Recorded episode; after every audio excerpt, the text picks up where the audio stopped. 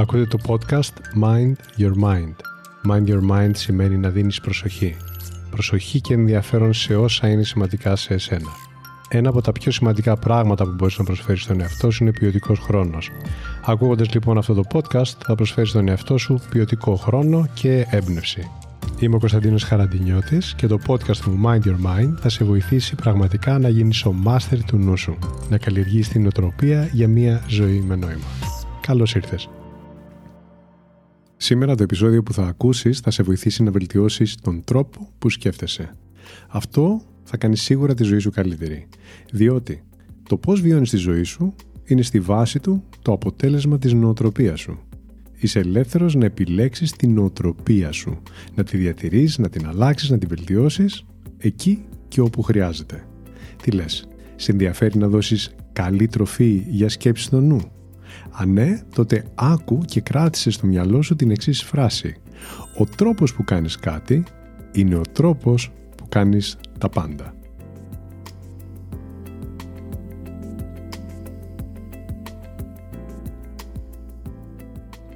Σκέψου το λίγο. Ό,τι και αν κάνεις, σε όσα διαφορετικά πλαίσια δραστηριότητας κι αν συμμετέχεις, η συμπεριφορά σου παρουσιάζει ομοιότητες. Αυτό θέλει να επισημάνει η φράση «Ο τρόπος που κάνεις κάτι είναι ο τρόπος που κάνεις τα πάντα». Θυμήσου έναν άνθρωπο που γνωρίζεις και είναι γενικά λίγο γκρινιάρης. Το πιθανότερο είναι ότι γκρινιάζει τόσο στα εύκολα όσο και στα δύσκολα. Αντίστοιχα, ένας άνθρωπος που γελάει εύκολα είναι ανοιχτόκαρδος, αισιόδοξος, αν παρατηρήσεις, φέρνει αυτό το χαρακτηριστικό του παντού, σε κάθε διαφορετικό πλαίσιο. Αναρωτήσου λοιπόν ποιος είναι ο δικός σου τρόπος που εμπλέκεσαι στα πράγματα; Σε βοηθά, θα μπορούσε να είναι καλύτερος. Παρατήρησε προσεκτικά τον εαυτό σου. Σίγουρα θα μπορέσει να διακρίνεις κάποια μοτίβα συμπεριφοράς που σου είναι γνωστά. Μοτίβα που υπάρχουν τόσο σε αυτό που καταφέρνεις καλά, όσο και στην κατάσταση που ενδεχομένως σε δυσκολεύει σε ένα βαθμό. Διερεύνησε με ποια νοοτροπία πορεύεσαι στη ζωή και έτσι θα σου αποκαλυφθούν λύσεις και τρόποι βελτίωσης των ζητημάτων που σε ενδιαφέρουν να βελτιώσεις. Σου το επιβεβαιώνω. Είναι 100% βέβαιο ότι ο εαυτός που φέρνει σε μια κατάσταση, στον πυρήνα του, είναι ο εαυτός που φέρνεις παντού. Θα μοιραστώ μαζί σου κάτι που το βλέπω να συμβαίνει μπροστά στα μάτια μου σχεδόν καθημερινά. Διδάσκω εδώ και πολλά χρόνια γιόγκα. Περισσότερα από 25 χρόνια. Με κάποιους μαθητές έχουμε δουλέψει μαζί και σε επίπεδο συνεδριών coaching και mentoring. Αυτό που παρατηρούσα να φέρνουν σαν συμπεριφορά μέσα στην τάξη είναι η ίδια συμπεριφορά που σύμφωνα με τις εκμυστηρεύσεις τους έφεραν και στις σχέσεις τους, στα επαγγελματικά τους και σε όποιον άλλον τομέα της ζωής τους. Σαν παράδειγμα, κάποιος που είχε την τάση να βιάζεται στην πρακτική του, συνήθως η βιασύνη ήταν μία από τις αιτίες που του έφερνε εμπόδια και σε προσωπικό επίπεδο. Κάποιος άλλος που είναι πολύ σοβαρός, έως και αυστηρός θα έλεγα, λειτουργούσε με αυστηρότητα και σε άλλες πτυχές της καθημερινότητάς του επιβεβαιωμένα. Άλλος λοιπόν έχει την τάση να είναι αφηρημένος και άλλος να ενθουσιάζεται εύκολα με ό,τι και αν κάνει. Άλλος απογοητεύεται εύκολα, ενώ κάποιος άλλος έχει μεγάλη υπομονή. Για εσένα προσωπικά, τι ισχύει; Αυτή την παρατήρηση που και εσύ μπορείς να την κάνεις για άλλους ανθρώπους γύρω σου, αξίζει πρώτα απ' όλα να την κάνεις για τον εαυτό σου, στον δρόμο της αυτοβελτίωσης.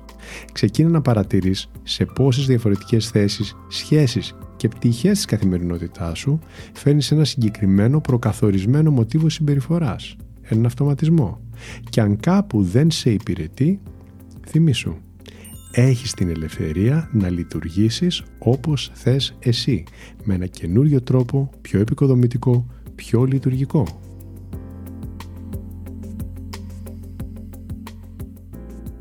Στην πράξη τώρα, άκου πόσο προτείνω να ξεκινήσεις να παρατηρείς το δικό σου ο τρόπος που κάνω κάτι είναι ο τρόπος που κάνω τα πάντα.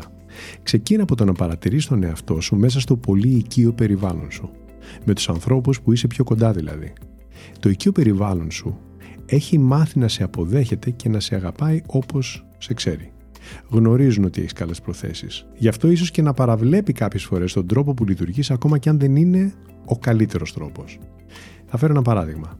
Α υποθέσουμε ότι μέσα στο οικείο περιβάλλον σου έχει συνηθίσει να βιάζεσαι ή να είσαι ανυπόμονος. Επειδή υπάρχει ανοχή, αυτός είναι ο τρόπος που έχεις μάθει να λειτουργείς και σε ένα βαθμό είναι OK. Στο χάσου όμως.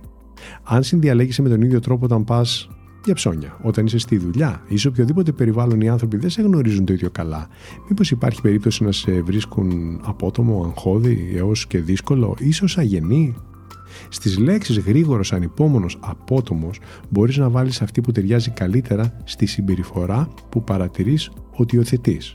Είναι παράδειγμα για να δεις πού και σε ποια περίπτωση κολλάει σε σένα. Βρες το όνομα. Καλλιεργώντας μια τέτοιου είδους επίγνωση, τελικά θα βελτιώσεις και τις πιο κοντινές σου σχέσεις.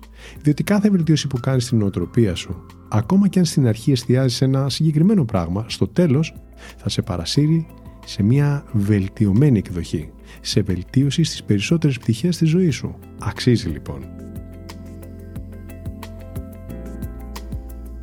Ξεκίνα λοιπόν την αυτοπαρατήρηση μέσα στο οικείο σου περιβάλλον και συζήτησε το με τον εαυτό σου. Ο τρόπος που λειτουργώ με βοηθά πολύ, λίγο ή καθόλου.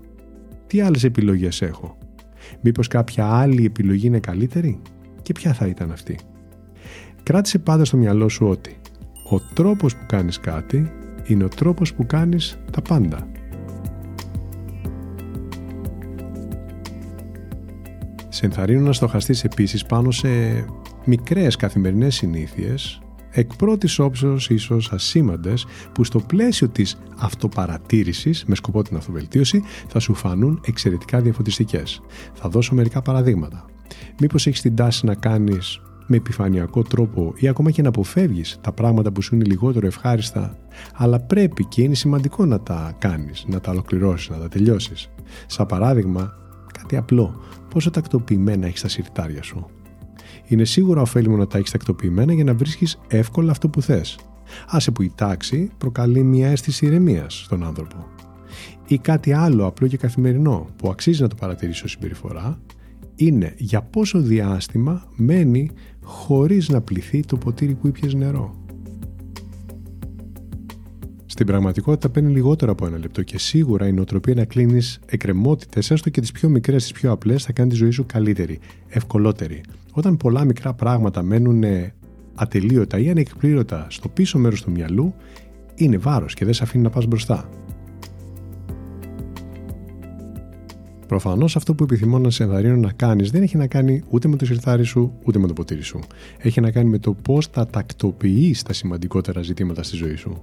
Πραγματικά ο τρόπος που κάνεις κάτι αντικατοπτρίζει το μοτίβο που κάνεις τα πάντα. Σκέψου το.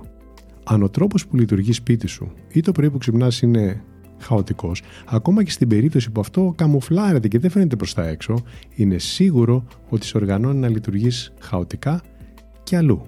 Πιθανότατα μέσα στο μυαλό σου. Παρατήρησε λοιπόν δύο πράγματα. Πώς λειτουργείς και πώς μπορείς να λειτουργήσεις.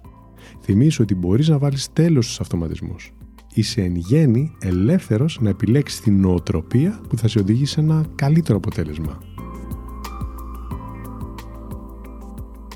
Συμφωνείς ότι θα σε βοηθήσει να βελτιώσεις κάποιους τομείς της ζωής σου αν αρχίσεις να εφαρμόζεις αυτά που άκουσες σήμερα; Αν συμφωνείς, σου προτείνω ως πρακτική για τις επόμενες 30 ημέρες ή και περισσότερο αν θες, να επαναλαμβάνεις στον εαυτό σου τη φράση Ο τρόπος που κάνω κάτι είναι ο τρόπος που κάνω τα πάντα, ιδίως στις περιπτώσεις που συναντάς μια δυσκολία. Γράψε κάπου αυτή την έκφραση αν θέλεις για να τη βλέπεις και να θυμάσαι να ευθυγραμμίζεσαι με αυτήν. Φρόντισε να είναι το πρώτο πράγμα που θα λες στον εαυτό σου το πρωί όταν ξυπνάς και το τελευταίο πριν κοιμηθείς για αυτές τις μέρες. Δοκίμασε να κάνεις την υπενθύμηση αυτή οδηγό των επιλογών σου και παρατήρησε πού θα σε φτάσει. Ξεκινήστε από τα μικρά και ασήμαντα. Από το πώς θα ακτοποιείς τα αντικείμενά σου μέχρι το πώς θα μιλήσεις όταν παραγγέλνεις τον καφέ σου. Αυτή η φράση, πρακτική τη λέω, έχει τη δύναμη να κάνει τη ζωή σου μορφότερη και πιο λειτουργική. Η ζωή κάθε μέρα, κάθε ώρα και κάθε στιγμή σου εμφανίζει επιλογές και σε ρωτάει πώς θα το κάνεις αυτό; Είσαι ελεύθερος να επιλέγεις την πιο κατάλληλη απάντηση ή νοοτροπία. Εύχομαι να χρησιμοποιήσεις όσα έμαθες σε αυτό το επεισόδιο και αν το βρήκες χρήσιμο και βοηθητικό, μοιράσου το για να βοηθήσεις και εσύ κάποιον άλλον άνθρωπο. Επίσης, αν με ακούς από την πλατφόρμα της Apple, άφησε την αξιολόγησή σου γιατί έτσι θα βοηθήσει το κανάλι να μεγαλώσει και να συνεχίσει. Σε ευχαριστώ που με άκουσες και να είσαι πάντα καλά. Αυτό λοιπόν ήταν το Mind Your Mind. Η καλύτερη ώρα να με ακούτε είναι όταν θέλετε έμπνευση και ηρεμία. κάντε follow για να λάβετε ειδοποίηση για το επόμενο επεισόδιο. Θα το βρείτε παντού. Spotify, Apple, Google, αλλά και όπου αλλού εσείς το ακούτε. Μέχρι το επόμενο επεισόδιο, πρόσεξε πώς σκέφτεται το μυαλό σου.